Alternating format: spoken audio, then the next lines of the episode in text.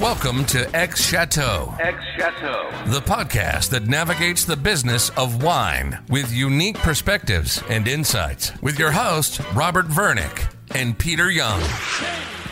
Welcome to this episode of X Chateau. Today, our guest is Valentina Abbona, sixth generation family member and export and marketing manager at Marchesi di Barolo. Valentina, welcome to the show. Hello to everyone. I was wondering if you could give a brief background about yourself and your family and overall on Marchesi di Barolo. Well, uh, first of all, I'm really excited to be here. The story behind my family's winery is really long and it's always beautiful to share it. It was started uh, because of a, of a love story, actually. So it's a very romantic one.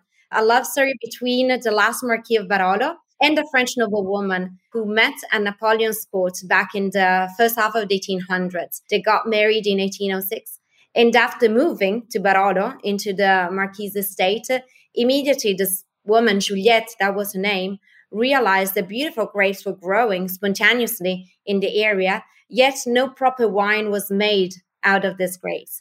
Even uh, Thomas Jefferson, when visit Piedmont back a century before in the 1700s, was enthusiastic about the juice made of these grapes, which had, however, nothing to do with the wines that we know today, because it was uh, sweet as a Madeira, sparkling as a Champagne, yet austere as a Bordeaux. So this means that all these wines were known already and had a very specific identity, while the wine made in Piedmont didn't. It didn't even have a name. It was just wine from the Nebbiolo grape. And it was thanks to Juliette Colbert, this French woman that arrived here in uh, this beautiful land and uh, immediately realized that we could show our terroir through the local grapes that were growing in the region and was able to make a wine that still today is known as the king of wine and the wine of kings and carries the name of the town where she lived and where my family lives today and where the winery is most importantly. So uh, she had the first cellar built in the 1800s underground where temperature was more stable so that fermentation could be completed and carried out until the end. So to have a still and dry wine, finally, still austere, as we know Nebbiolo is today, that, however, reflects more the terroir of our region and is consistent in style. So, in terms of yourself, obviously you grew up in a wine producing family. I'm curious on, was it just deemed when you were young that you were going to be working with the family winery, or is that something that you had a say in? In terms of eventually, you're like, no, this is my passion. This is what I grew up doing, and I and I want to do going forward. Well, honestly, it was a surprise uh, also for me. I mean, I did grow up here. My family bought the state from uh, the Marquises actually to a trade organization to which the Marquises left the state back in 1929. So it was somehow mandatory for the ones in my family to continue what my great grandfather, together with the brother and the two sisters, did because they did invest a lot in this uh, new activity. We were already winemakers back at the time in the second half of the 1800s. And of course, many sacrifices were done so to continue the story and the history of the Marquises of Barolo. But when it came to me, I wasn't so convinced about this. I have to be honest. I was uh, living in this beautiful and uh, very tiny village, Barolo. We are only 700 people. And I, I wanted to discover what there was beyond our little town. So I actually, I was lucky enough to have parents that allowed me to travel, to explore, and as I love to say, to hit my head on the wall a number of times. or So to realize that that was not the way I had to go through. And finally, after one year in China working in a consulting company, I came back home because I realized that I was really missing not just uh, Barolo, but the wine itself, the wine industry. When I was in China, my mom joined me for actually I joined her because she came in Asia for a business trip and I joined her on this trip and I felt somehow home, even in countries that I never visited before. And this was only thanks to the wine. Every time I put my nose in a glass of Barolo, I feel like it belongs to me and I belong to it. So I, I realized that I was definitely doing something wrong with my life. So I went back home and I started helping out my parents. And so, do you speak Chinese? No, uh, no. I mean, I know a few sentences because when I was living there, I was, of course, I had to know at least how to move around the city, how to get a taxi, how to manage the few things that I had to do, like a little shopping for food or so. But the most uh, of my business was carried out in English. So I kind of deal with that. it was easier. My brother studied Mandarin. Wow, cool. Robert actually speaks much better Mandarin than I do, even though I'm the one who's ethnically Chinese. But the Marchesi de Barolo is a historic winery. It's started in the 1800s, and Barolo is a wine that is known throughout the world and has traveled throughout the world. Where in the 1800s did the wines of Barolo go to? Was it all locally within what's now considered Italy, or is it much broader? Well, it had already no uh, country borders. Well, when Barolo was born, Italy was not even a country yet. It was right. split into a number of different reigns. Barolo was under the Savoy kingdom. And it was, I'm proud to say that it was thanks to the Marquises of Barolo that the wine from Barolo started traveling. It traveled with them in a number of royal courts around what we consider Europe. And when it arrived also, when the voice arrived at the king's court in Turin, so in the kingdom of Savoy, the king was so curious about this wine that asked Marquise Juliette, which attended also events at the at the royal court to have some of the wine. He was uh, quite interested to know what was done in his territory because he was the king of that region. Uh, so also of that land where this famous Barolo came from. And Marquise Juliette sent 325 barrels all the way up to the king's court, one per day unless the 40 days of length, because she was very Catholic. So she counted only the drinking days for the king, but she also wanted to send a message to the king.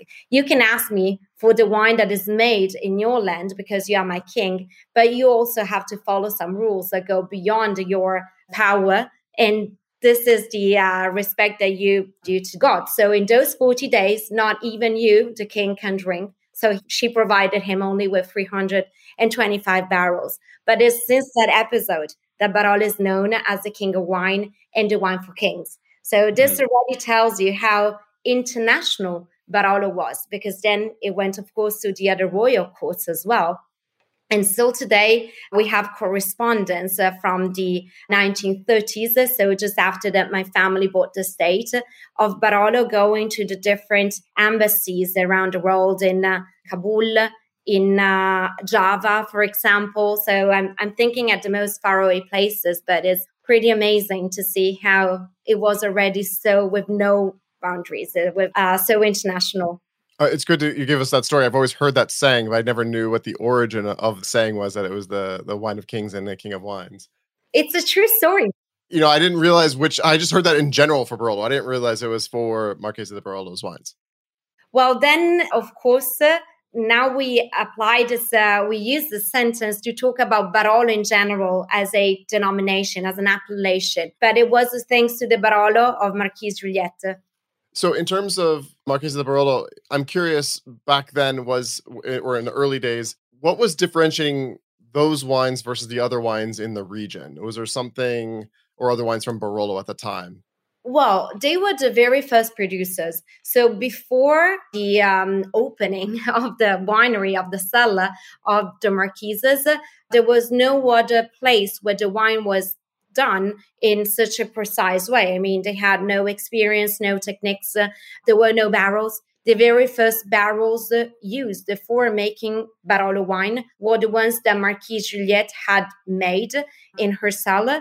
And five of them, we still use them today for making our wine. So we were able to preserve throughout these 200 years, so five wooden barrels from the 1800s. So, of course, being the first uh, they were the ones that gave inspiration to the other families that had vineyards, yet didn't know how to make wine as they did, for example, in France. It was thanks to the expertise and the knowledge that the Marquise had uh, coming from a different area. And learning from this experience, also other families started following those indications.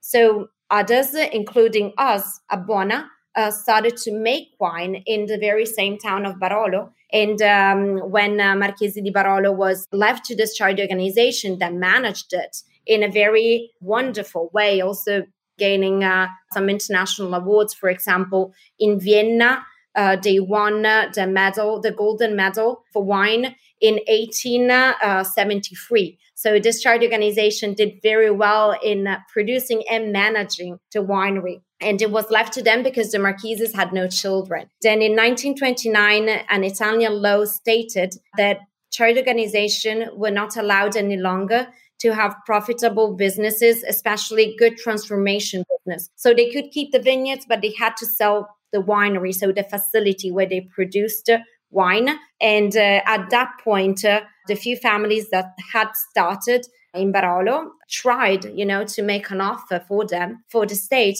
and our family was the one that got it. So we were already quite established in the market at that point.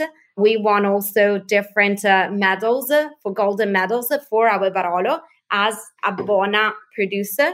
And then we just left aside our family name to continue with the name of the Marquises, so to continue that story. And just a little bit of historical context in terms of the wines, were they all coming from estate vineyards or was there, because I know there was a lot of sharecroppers at that time as well. I wasn't sure if they were buying grapes in from other people farming. I'm just curious on how that was set up and how is that today even? Well, I would say that is pretty similar today. So it is difficult that a Barolo producer owns all of the land from which the wine is made from. I mean, there are a few exceptions, of course. The smaller sizes producer do own only estate vineyards, but for the historical ones that back in the days, let's say until the second half of the 1900s, it was more common that many farmers gave grapes to the very few wine producer and the sellers, so wine sellers of the time.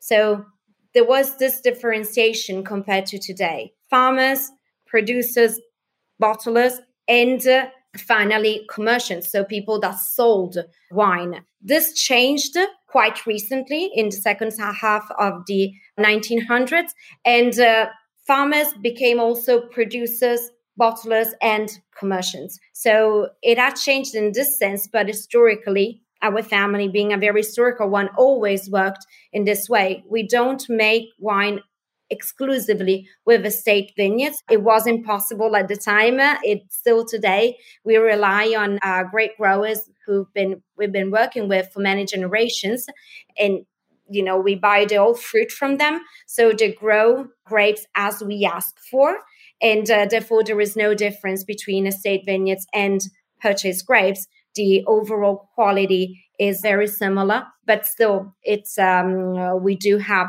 grapes that come from farmers.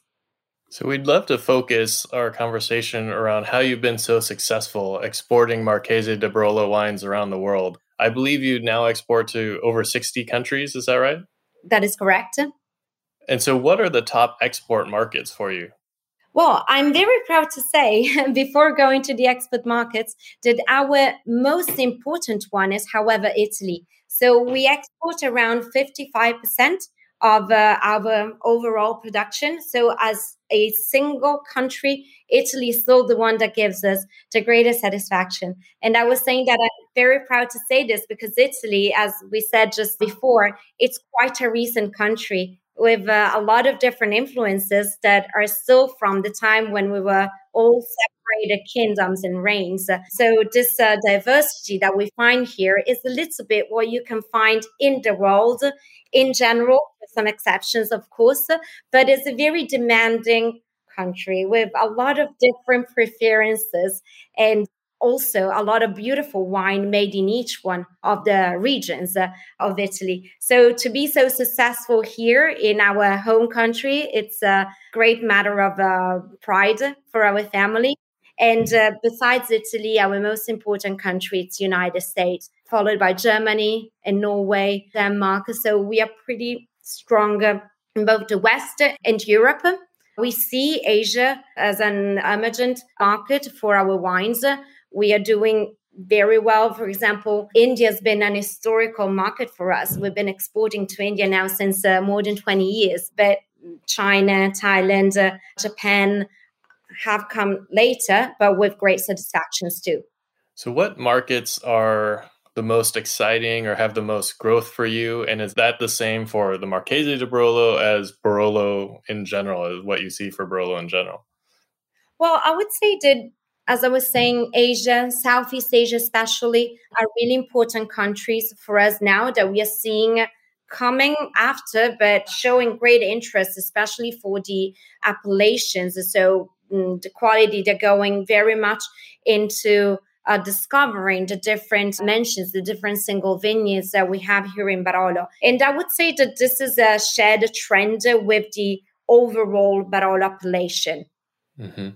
Interesting. So Southeast Asia being like Thailand, Singapore, Hong Kong. Also Vietnam, for example. Yeah, okay. The markets that were already introduced the wines from France, and now they are showing a good interest also for Italian wines. And uh, the knowledge, it's quite sophisticated. The demand is very sophisticated because the knowledge about wine it's already quite high compared to the overall contest.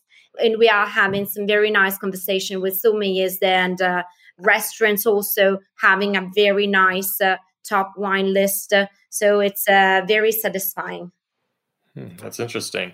So you said the U.S. sounded like Northern Europe and Southeast Asia emerging. Do mm-hmm. these markets these differ in how they buy? Maybe some are buying the single vineyards, as you mentioned. Some are buying the appellation, and maybe some are buying more for restaurants versus retail. I'm just curious how you know the markets are different how you see the markets differently for barolo in the different areas historically germany has been uh, for example a country that was looking for more let's say um, classic wines. So not maybe discovering so much the different single vineyards. It was more medium low level of request the one that we found for those higher appellations. Well now i should say that probably also thanks to this moment in which we had more time to acknowledge ourselves and uh, experience about wine, even though it was just virtually. But I feel like more people had um, a greater understanding about what the region of Piedmont is and great diversity that we have in our land. Therefore, there is more requests than before for like single vineyard appellations and higher quality wines. This is a general trend that we had experienced in basically all the markets we sell to, including Italy too. So the average has been shifting towards the higher end. And this includes also those countries like Germany, for example, or Belgium, or Holland, where we used to sell more let's say, classic uh, generous appellation like the traditional Barolo or the traditional Barbera. And I'm just curious on in terms of US being your largest export location, how does that differ in terms of the preferences in the market for between the US and, and Italy, for example? Are there is it I mean, is Italy just cover everything, or do you find that you sell different types of wines in different locations better? Well, of course, in Italy, we sell all of the wines uh, that we produce, while in any export market is more of a, a selection of wines from our portfolio that are showed. But in general, in United States, I see a very nice uh, balance with Italy, even though it's uh, less SKUs, so less uh, wines and different denominations that, that are sold. I'm seeing in general a lot of interest for the overall portfolio with a very, as I was saying, nice shift in uh, these uh, latest months towards the high end. But in general, there is a, a, great knowledge also in in United States for great wine. Actually, there is a very geeky knowledge in United States, probably even more than Italy as an overall country. There is a very nice uh, vibe and interest for the um, different soil types of the different single vineyards rather than the different altitudes of the villages of Barolo. So it's always a very stimulating conversation, the one that we had in United States over the last uh, few years. Well, now I'm seeing this shift in general going always higher, as I was saying. So, when you go to look to expand into a new market, what is your overall approach? Because I'm assuming there's a pretty substantial time investment if you're going to a totally new market. Well, it depends from market to market, of course, from the sizes of it and from the average knowledge that consumer have. So far, I mean, we have been opening a few new markets also in this year of COVID time. For example, Uzbekistan became a client. We never sold wine in Uzbekistan before, but you know, considering the size of it and the attention that there can be for our wines there, I would say that I was really satisfied because it was really easy to start working. We found uh, actually we've been contacted by a really interested buyer who was looking for expanding the um, offer in his portfolio. So that, for example, was a very easy new opening. The um, other countries, maybe more um, historical drinkers and uh, with a pretty diverse uh, average knowledge uh, considering the different uh, aspects of the market where it's more like the bigger the market is, the more there is differentiation also in the knowledge, of course.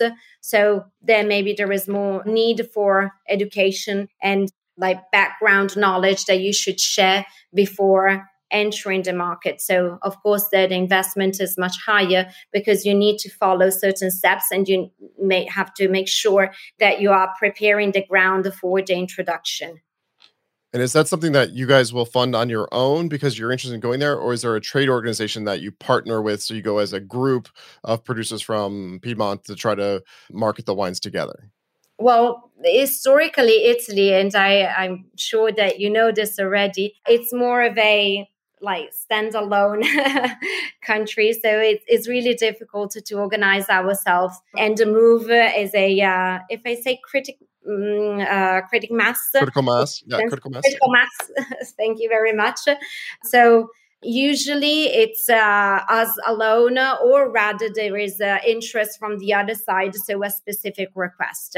We are doing in my opinion greater steps uh, forward in uh, in this direction. So our consortium or other uh, organization local from the area are promoting a lot the territory here doing an amazing job. Unfortunately, we were stopped in this from COVID because we did have some very good plans uh, for future actions, which I hope will take place for real after the situation.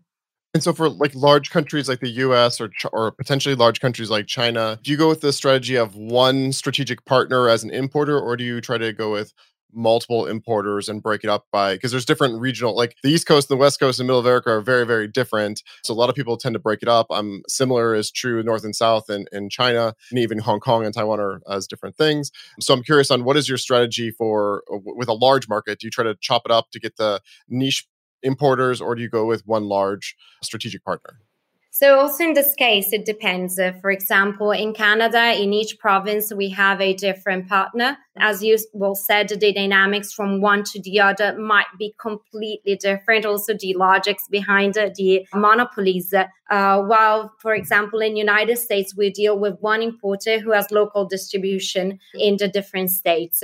so, in this case, uh, the approach of the solo importer that we have in united states it's really um, meticulous in each state to have some local people that deal with the specifics of that market. So even though it's just one importer the logic behind it's very customized according to where we are talking so i find myself doing a lot of meetings with the regional people that look after the different areas so the idea behind all of this is always to be really careful to the different needs of each different market is just like the different regions in Italy that I was mentioning before. Of course, we have over 100 agents which are specialized in the different provinces. So we deal with each one of them, even though it's then Marchesi di Barolo that is sell, selling overall. So the logic is always that to be really careful to the different dynamics of each single state let's talk about markets. so it's uh, it's easier. It could be a state, it could be a province, it could be a country. In uh, when we're looking at uh, Southeast Asia, for example, each country has different uh, preferences. So we are one winery, we are one family, and our wines are the same all over the world but we can make maybe some uh, we can according to the preferences of each market choose maybe a different selections of wine to start with and then increase little by little the portfolio or we just pick a few which can be successful according to the specifics of that market I am curious. We are seeing a lot of non Bordeaux wines being sold on La Place de Bordeaux. You know, things from the U.S., things from Chile. You know, a lot of things from Super Tuscany or uh, Super Tuscan wines. What are your thoughts on that marketplace opportunity? Is that something that you guys have explored? Um, is it something you've heard about other partner or other friends in the in Barolo that are talking about that?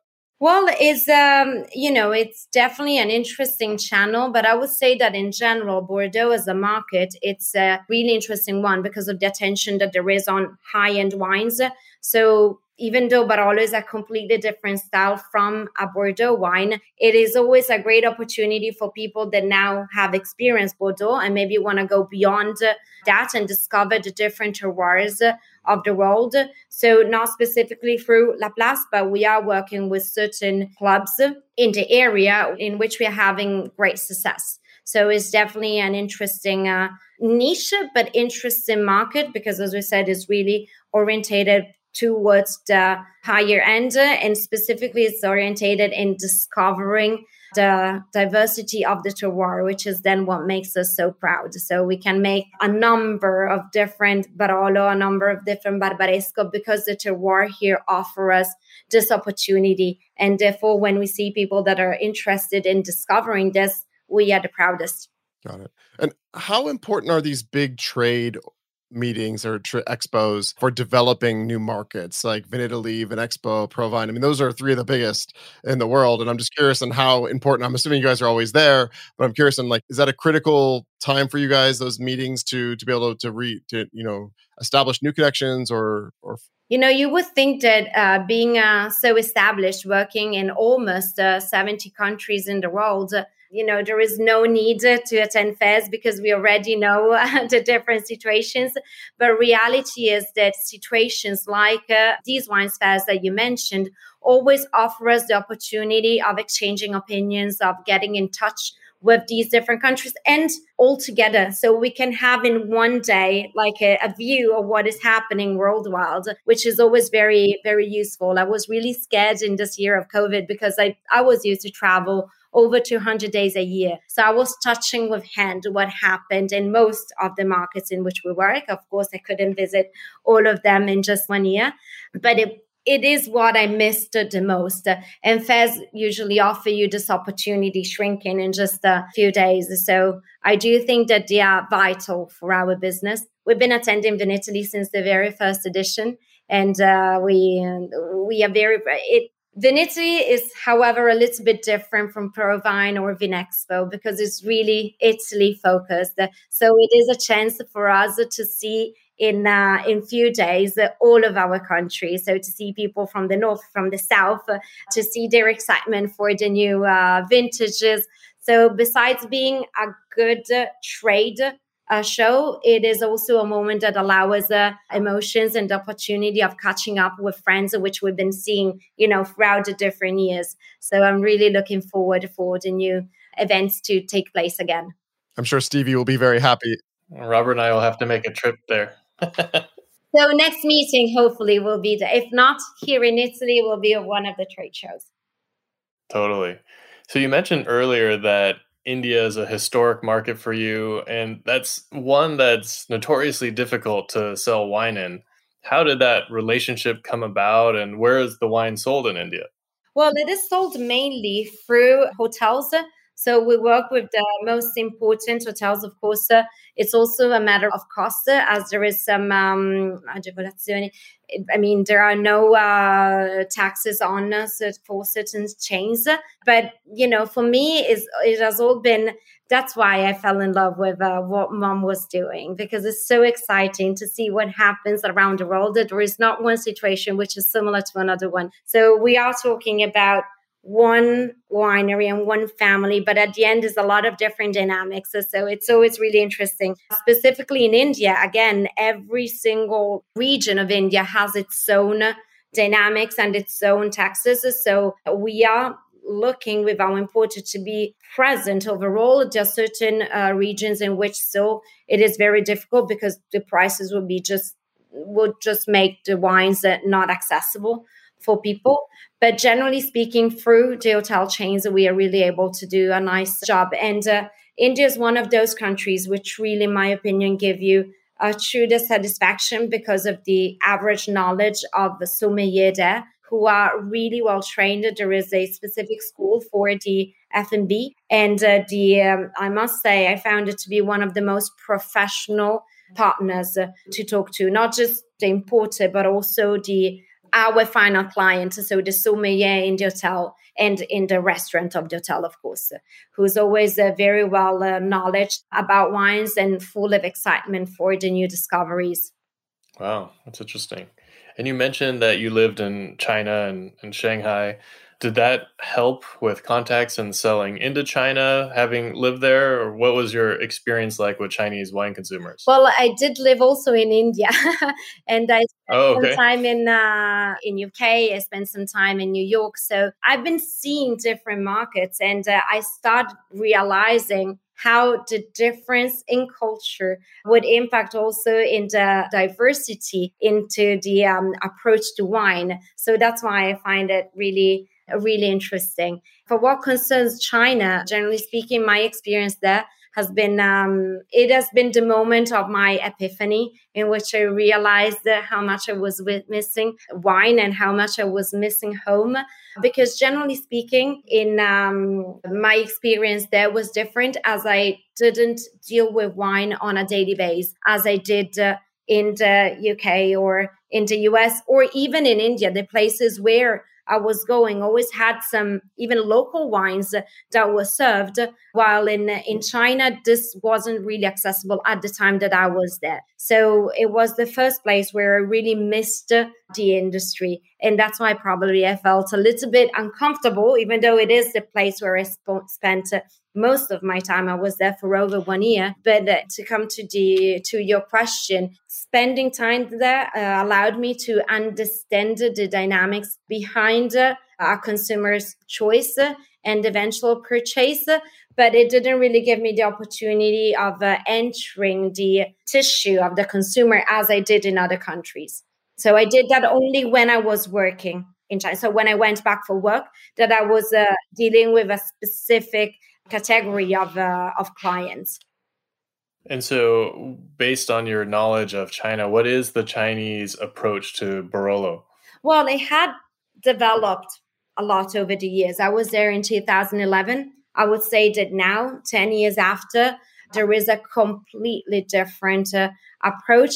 But of course, for a selected category of people, for people that maybe have traveled and are interested in going uh, beyond what China offers. Even though today China makes great wines, the um, access that people have to that wine is still very limited. So it's just a few situations. So I discovered wine clubs, which when I was living there working in consultancy, I never approached before. So I must say that in these wine clubs, there is a very great knowledge and the wine sushi, wine um, it's really fascinating. So people are asking a lot of questions about where it comes from, why shows like this. At the beginning, perhaps a wine from this region is not so understood because it's uh, fruit is the last note that you find. I mean, you really have to dig and look for it. It's not the first one that that comes out. Maybe in a Barbera or in a, in a Dolcetto, but the most known appellations, the most appealing for Chinese markets, such as Barolo and Barbaresco, are a little bit more difficult in this sense because you don't find that sweetness that usually Asian and Chinese palates really look for at the beginning. So it's really a matter of uh, educating and uh, and training. But I had met some of the most uh, important uh, wine lovers in in China while discovering these clubs.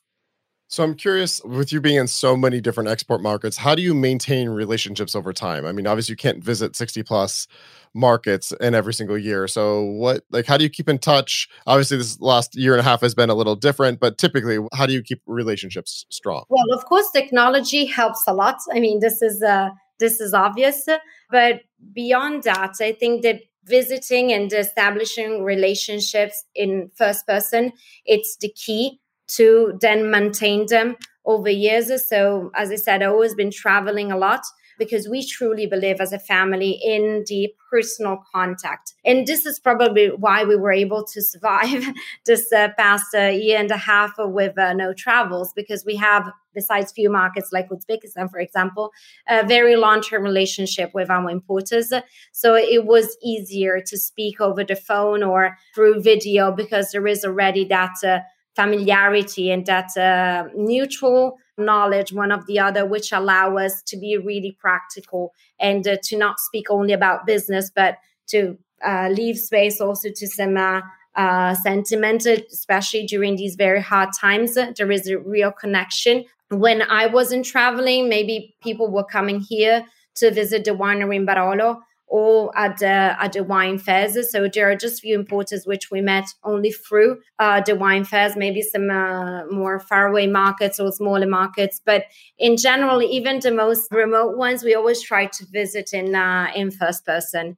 So when you do visit a partner, what are some of the tactics or tools that you can use as a producer to help those importers actually sell the wine and create awareness for the wine and be a good partner? Like, what are the, some of the things that you th- found have worked the best? Well, for sure, when we are talking about wine, I think that we should always have a glass of it in our hands because at that point you really create a, a good connection because we are sharing something that is uh, alive that changes together with uh, with us during the tasting and uh, that is however linked to a single territory which is in this case barolo or the region of alba when we speak about barbera. So according to where the wine, to where the grapes were born, I'm always uh, taking a little bit of my home out with me. So we're talking about something that is physically uh, there that that I know and I want to share with someone allowing them you know to mm, imagine but also to dream about it. And uh, we have to make this as concrete as possible. So um, usually when we travel and we speak about the different uh, terroirs for example the different soils of barolo i try to take samples with me. Maps are always really useful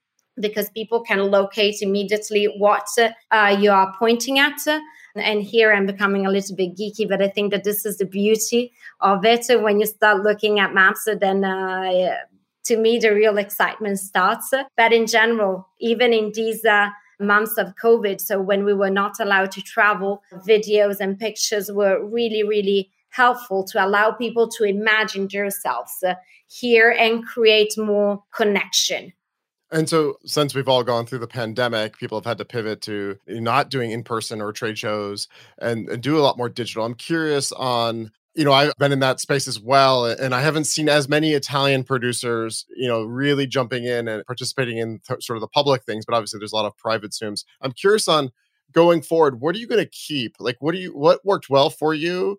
Over the last year and a half and what are you going to keep going forward so that it can make you more efficient and get you more touch points with your consumers around the world well, of course, uh, learning how to use these tools, which we had at disposal before of the pandemic, but we didn't really uh, take advantage of, can be um, an opportunity to that we can maintain in the future. So, for example, I think that for business meetings, uh, so really focused meetings, uh, it is nice to do it over a video call because you're looking at each other, but you also have all of your data in front of you. You're in your office. So if anything is needed, is right there, as well as some uh, maybe virtual tasting where you can be in the vineyards and show the real vineyard together with you. But at the end, I think that it will, it should be, if I can uh, choose my preferred uh, world, it should be a combination of the two things. Uh, in um, in in this year, of course, we had all suffered a lot for being home and uh, maybe not having our regular life. But on the other side, I think that we, in my case, we've been really lucky that we were all healthy and we had the opportunity of rediscovering some values that being together brought out again, which we had forgotten for a little bit too longer. So I really hope that it can be a combination of the two things. Uh, still using you know virtual tools but also being together with people. As i rediscovered some uh, pleasures of being with my family i'm sure that it will be that i won't give for granted when i meet some uh, customers some clients uh, some importer all over the world. As before that was the routine. Now i think i will live it in a different way. But you know, going back to your point, I think that we should really share the wine that we have with us. I've been uh, trying, you know, to do some virtual tastings with no wine. I had wine, but maybe the public, the crowd didn't. I personally don't think that that can last longer because, as I said, you need to live the emotion of having the wine evolving with you while you're deepening the conversation and you're becoming more knowledgeable. Then you need to find something real in the glass to allow you to live that emotion completely. That's a good point. That mixture of the sensory nature of wine with with the education and everything else. So uh, you have almost 70 markets. Do you need to allocate your wines across those markets? You know, do some want more than you can provide and or maybe it's the opposite or there's there's certain SKUs or whatnot or how do you think about how you sell wines to each of the mark different markets?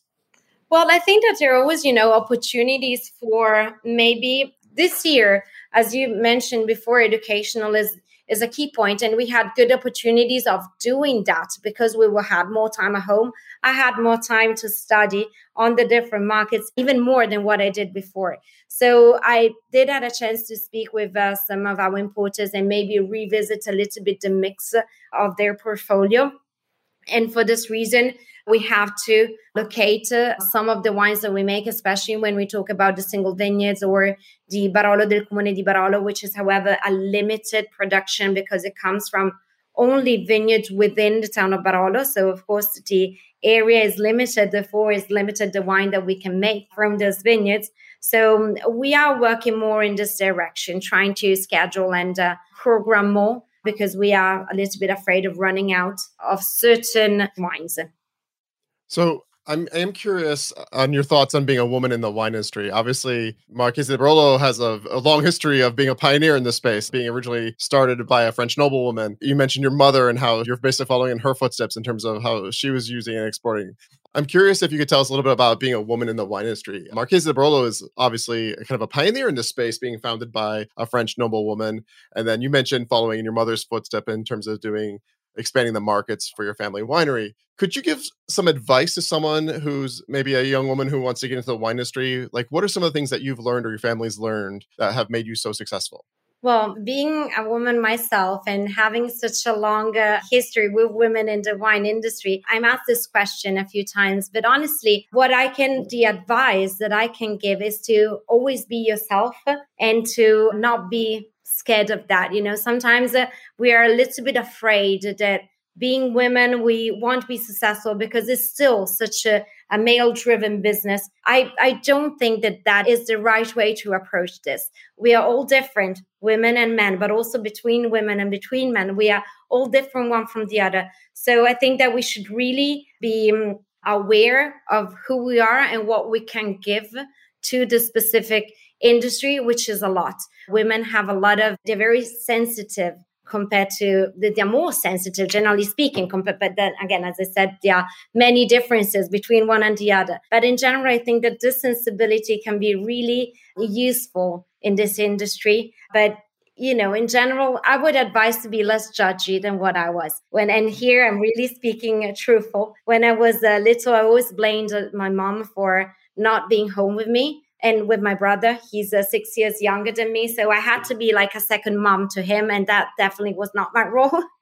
We, he didn't uh, he didn't like it i didn't like it. So i have been blaming my mom for this for a little while but then when i had that epiphany when i was in china i realized all of the sacrifices that she did for allowing us to be here today all of the efforts and attention that she together with my dad put into what they're doing so to grow also the name of marchesi di barolo as much as they did. And uh, I can't be more grateful. And I feel also very bad for how judge I was before. So if this can be my advice is to always consider that beyond, uh, you know, the smiling faces and the, the love that we can have for what we're doing, there are always uh, some sacrifices that have to be made in, in both sizes from both sides, uh, both mom and dad. But what she did, I'm sure that all of the sacrifices also that Marquis Juliette did. So to allow this she couldn't have children, but she allowed her baby, the winery, to become so successful for all of the energy and the attention that she put in this. And even though she was a woman, and this was the first half of the 1800, she's been extremely successful and recognized in the success that she had. So I think that women can do great uh, as they always did in this business as in others. So just don't be afraid of being who you are, basically. I'm going to have to use that for my sister, I think. Make sure she listens to this episode because I don't think she actually listens to our podcast. But unlike my mom, who has only given us four stars, podcast. But so but what? That is what moms do. So yeah, now I feel exactly. so bad for how I felt before. I was also, you know, in that age when I was a teenager, that of course with my mother was a constant fight. So I had to find something that was wrong. But reality is that there was nothing wrong. Now I'm doing exactly the, even maybe putting more efforts and more time because we have uh, this at our disposal today. I mean, we are receiving during the day, during the night. So there's no more like private moments as maybe we had with her in the past. But I realized that this is just the the way it is. So I'd rather take it with the enthusiasm that she had. That's awesome. So, what does the future have in store for the Marchesi di Barolo? Who knows? No, I'm just joking. is uh, I think that is a constant work in progress. Uh, being a family, the beauty is that every day, especially now that we are all together, thanks to, I mean, not thanks to the situation, but in, in a certain way, yes, we are constantly brainstorming about how we can improve and what we should do. So it's been a really educational moment also for me as a daughter, but also a grown up person in the family to speak with my parents, to speak with my brother who joined the business last year. And we have all different vision, not visions, we have all different approaches, but just one vision. So it is beautiful how it's everything in constant transformation. I mean, the path is very clear, but I'm excited to see the way we will get there in the future with all the enthusiasm that also David is bringing. Today, he's looking after all of the vineyard management uh, and he's overlooking on the on the production. So we have two very different uh, approaches. He's uh, producing, I'm selling. So sometimes also fighting a little bit, but I think that's from these uh, good fights, always the best comes out. So we are looking at maybe focusing on certain appellations, which before we didn't, uh, we were not too sure to pay attention to. Well, now David is really convinced. We have bought a little estate. Uh, well, for Barbaresco is actually quite important uh, of seven hectares called Cascina Bruciata in the heart of Barbaresco. So the dream for Davide, but also for me, I always believed a lot in this reality is to bring Cascina Bruciata to shine for the beauty of the vineyard on which it sits on. We are on Rio Sordo, which is one of the most historical crus for Barbaresco. And uh, the will of David is to focus on this uh, appellation. And I can just wait to be there to support him. Great. I'm looking forward to trying those wines. So, as we wrap up the episode, we've been asking the last couple of guests this question. What are you personally most excited about in the wine industry for 2021? Well, I think that we had a good year to reflect on what we were doing. We had discovered new ways of doing business. As I said, being a family, we were also quite flexible to react to the situation and learn new ways of communicating, new ways of uh, speaking to our customers and to present ourselves. As we always had maybe uh, a very clear idea, but we were never able to do it. So, uh, to reflect that idea, I think that this was the year in which we had the chance to focus on those things. And my hope for the months to come is to be able, as we said, to integrate this new knowledge with what we were doing before. So to travel again, visit the markets, shake hands, and hug people. I'm a hugger. I miss that too much. So and uh, share a good a good glass of wine for real with um, with people looking at each other eyes to eyes, but also implementing these new techniques and understandings that we had in this year. So to be even more professional in our business. Great. Well, thank you for talking about how Barolo is exported all over the world. It was uh, very educational. We appreciate your time, and you know, we know we took a, it took a few times for us to kind of connect, but we were so happy that we were able to make it happen. So now I just wait for you here in Barolo. So to discover with your own eyes and with your own hands the beauty of this land and its different expressions through the wines. It's at the top of my list. I'll be there as soon as I can. Thank you. Thanks for joining us. If you loved this episode of X Chateau, we'd love for you to subscribe, rate, and give a review on iTunes or wherever you get your podcast. Until next time, cheers.